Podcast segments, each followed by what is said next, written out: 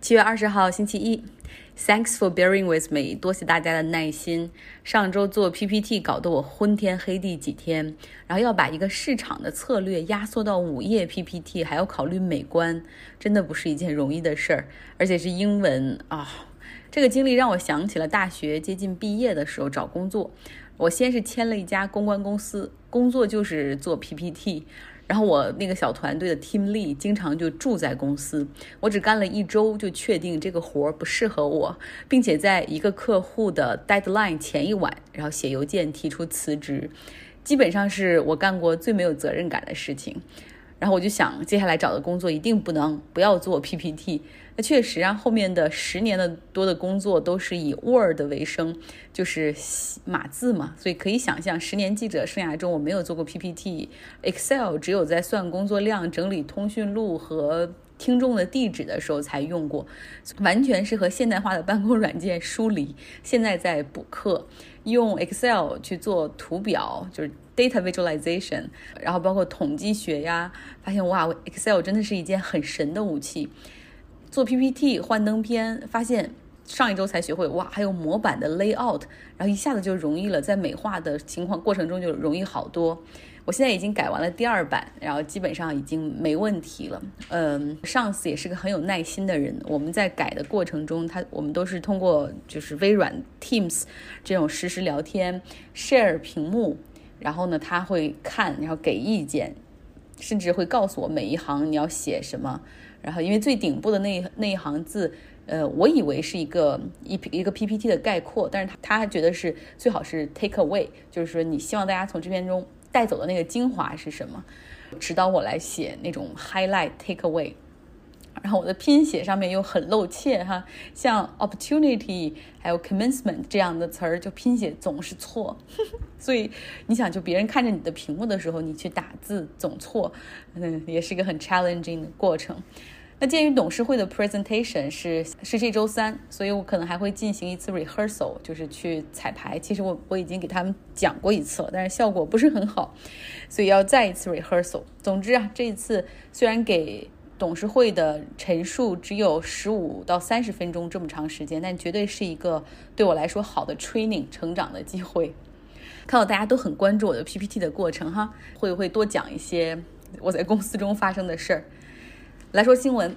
欧盟二十七国领导人的分会在布鲁塞尔举行，这是疫情之后首次真人面对面的会议。从周五一直开到了周日，没有任何东西达成。讨论的焦点是七千五百亿的欧盟 Recovery Fund 恢复基金应该怎么借、怎么还，在欧盟中如何分配。用卢森堡总理 Bettel 的话就是：“我参加了七年的欧盟峰会，从来没有经历过这么有争议的会议。”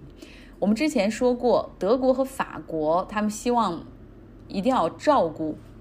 在疫情中受影响最大的国家。他们认为这个基金应该是由欧盟出面，在全球资本市场上进行募款，然后债务呢欧盟来承担。在分配的时候，对疫情打击最严重的西班牙、意大利多分配。同时呢，实行的对他们的分配中，大部分实行的是 grants，也就是拨款，是不用偿还的。争议在于。有四个位于北部欧洲的国家，他们受疫情打击比较小，同时经济一直也很好。他们不认为应该白给南欧国家免费的这种经济蛋糕。这几个国家是荷兰带头，奥地利、瑞典、丹麦，然后以及芬兰的部分支持。他们坚持的是必须要是以 loan 贷款的形式，有借有还。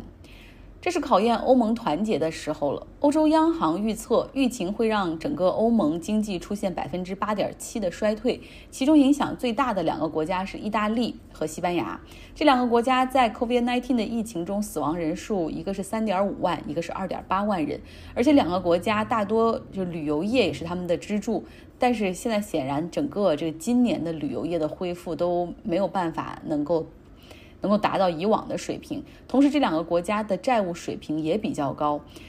马克龙和默克尔认为，为欧盟的长远未来考虑，就是必须要对这两个国家多来帮助哈，这是展现团结的时刻。七千五百亿的欧元基金中，他们认为有五千亿欧元应该作为 grants，就是直接来发放的拨款，而两千五百亿呢，则是那种有借有还的贷款。同时呢，基金的框架设计就是分不同的类别，有农业补助，对于工会医疗补助，humanitarian aid 人道主义危机的那种补助，可能会拿出来会应对发生的更大的危机。还有一个大的类别呢，叫做经济恢复，就是这个大类别的的钱占的最多哈。荷兰一些国家提出把这个经济恢复的大类别再细化下来，比如说要。在绿色清洁能源上要限定是百分之多少的投入等等，但是德国和法国认为，就考虑到好操作性的问题，然后包括尽快来举行，我们不必设置的那么严格，又因为不同国家的经济也有不同的结构。现在呢，就是欧盟整体都希望这个救助计划能够尽快推出，因为越晚的话，可能就需要更大的资金去撬动经济的重建。但是欧盟独特的机制就要求这二十七个成员国，他们必须一致同意才能够通过。任何一个国家如果呃不同意的话，都有一票否决权。所以就是还是要进行这种马拉松式的谈判，有人要做出让步。目前荷兰领导的这个反对富国小团队，然后他们的主要意见就是这个：首先你那个类别里面要要规定到底有哪些产业，比如说 hospitality 酒店服务业、旅游业，然后。我们要保证一块 green energy 投入到清洁能源里面要有一大部分的钱，然后同时呢，荷兰还说，呃，如果西班牙和意大利接受这些拨款的话，他们必须要进行社会福利和税收的改革，然后要怎么怎么改，要达到一个标准才行。但是意大利总理孔蒂就表示说，其他国家不能强迫一个国家怎样进行改革，用这个作为救助的条件。我们可以在拨款拨下来之后，然后我欢迎你们提出各种各样的意见。同时呢，荷兰等这几个国家还坚决反对向匈牙利和波兰拨款，因为这两个国家的政府目前都是就是持批评欧盟的立场。同时，两个国家的国内都有 human rights，还有法治受到政治影响这样的事件。目前这两个国家呢都已经触及了里斯本条约的第七条，就是惩处程序。所以，这荷兰认为这两个国家只能算是半个欧盟成员国吧，就是他们不能够去接我们这次的。呃，拨款，匈牙利总理很生气，他说：“我不明白荷兰、奥地利他们到底是恨我还是恨匈牙利人呢？”所以大家能够看出，哈，这一次的会议中有很多的争议点，好像整个这个关系也看起来更加的紧张。这次的欧盟峰会除了救助方案之外，还有另外一个议题，就是讨论欧盟的预算。目前这个也有很大的分歧。来到美国，这个周末笼罩着一丝悲伤。民权运动的领袖可以称之为 civil rights icon，非常重量级的人物，John Robert Lewis，他逝世了。很多人发文悼念，就算是连根本不认识他的共和党的议员，像 Mark Rubio，他也发照片说。哎，我们是朋友，我很敬佩他。对于他的离开，我很难过，来蹭这个热点。结果呢，证明他确实根本不认识 John Lewis，因为他传的照片里面的人都不是 John Lewis。那么，John Robert Lewis 到底是怎样的一个人呢？他在美国历史上又扮演着怎么样重要的角色？他出生在阿拉巴马州，从小生活在种族隔离的美国南方社会，父亲是佃农，家里非常的贫困。他十六岁的时候，在收音机里听到了马丁·路德·金的演讲，读到了抵制种族歧视的公交汽车运动，然后给马丁·路德·金写信，并且加入了他的非暴力反抗运动。马丁·路德·金后来也成为了他的 mentor，也就是导师。什么是非暴力的反抗运动呢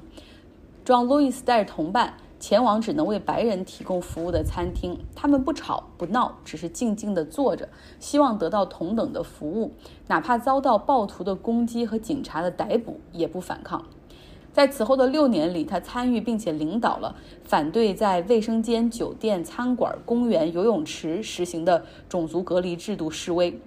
几乎到每一个地方，他的这种非暴力的示威都会遭到殴打、吐口水或者烟头的烫伤。他受到白人暴徒的折磨，也遭到执法人员的殴打，甚至有一次受伤非常严重，头骨受损，险些丧命。在一九六三年，March to Washington，华盛顿林肯纪念堂前的万人集会，我们都记住了，就是马丁路德金 "I have a dream" 的演讲。但实际上，在他演讲之前，二十三岁的 John Lewis 也登上了那个舞台，奉上了一段非常精彩、充满激情的演讲：我们要自由，现在就要。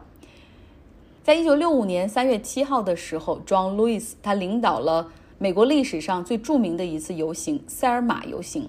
他和马丁·路德·金等民权领袖率领着六百名民众去要求获得被剥夺的投票权。他们遭到暴力的殴打，而这些画面激怒了美国民众，也激发了人们对于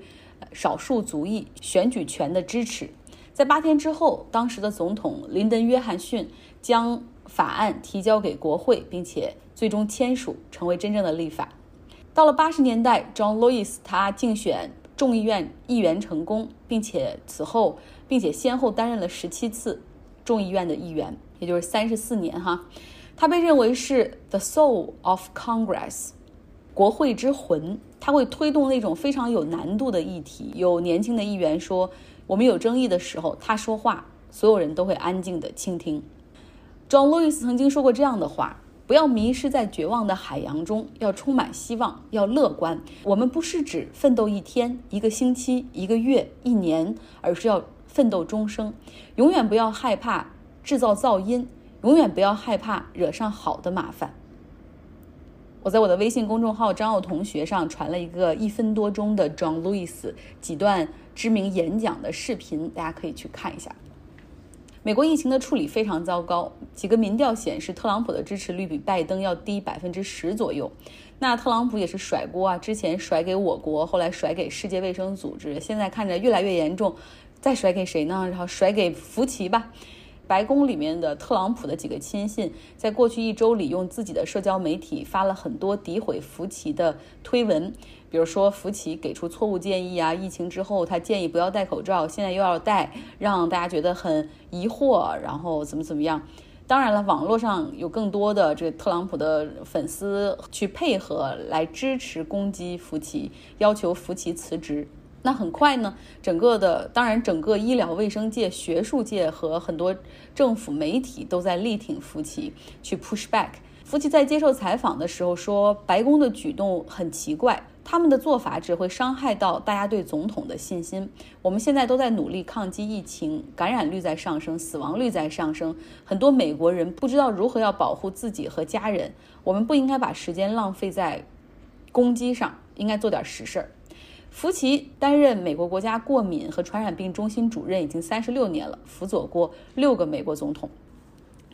特朗普总统今天上了福克斯电视台的直播，当主持人拿出这福克斯自己做的民调，哈，就是福克斯一直是力挺特朗普的这样的一个平台。这个主持人小华莱士就问他说：“你现在比拜登落后了百分之八，你怎么看呢？”然后特朗普非常生气，说福克斯的 polling 就是这个你们的民调是做的最差的、最假的 fake polling。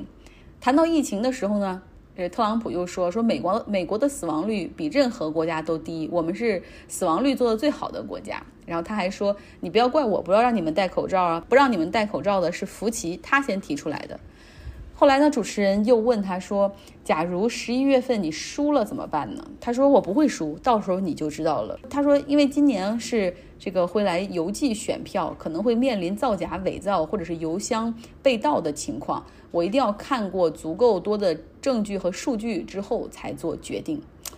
所以，我真的是想，你觉得现在美国乱吗？到了十一月份，接近大选或者大选结果出来之后，可能才是真的灾难。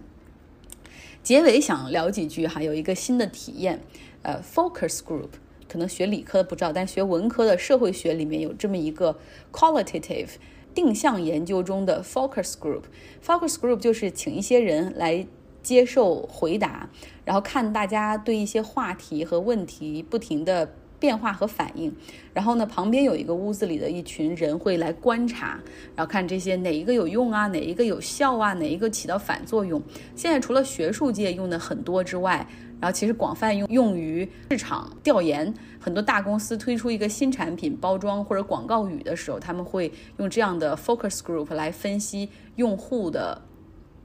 欢迎程度。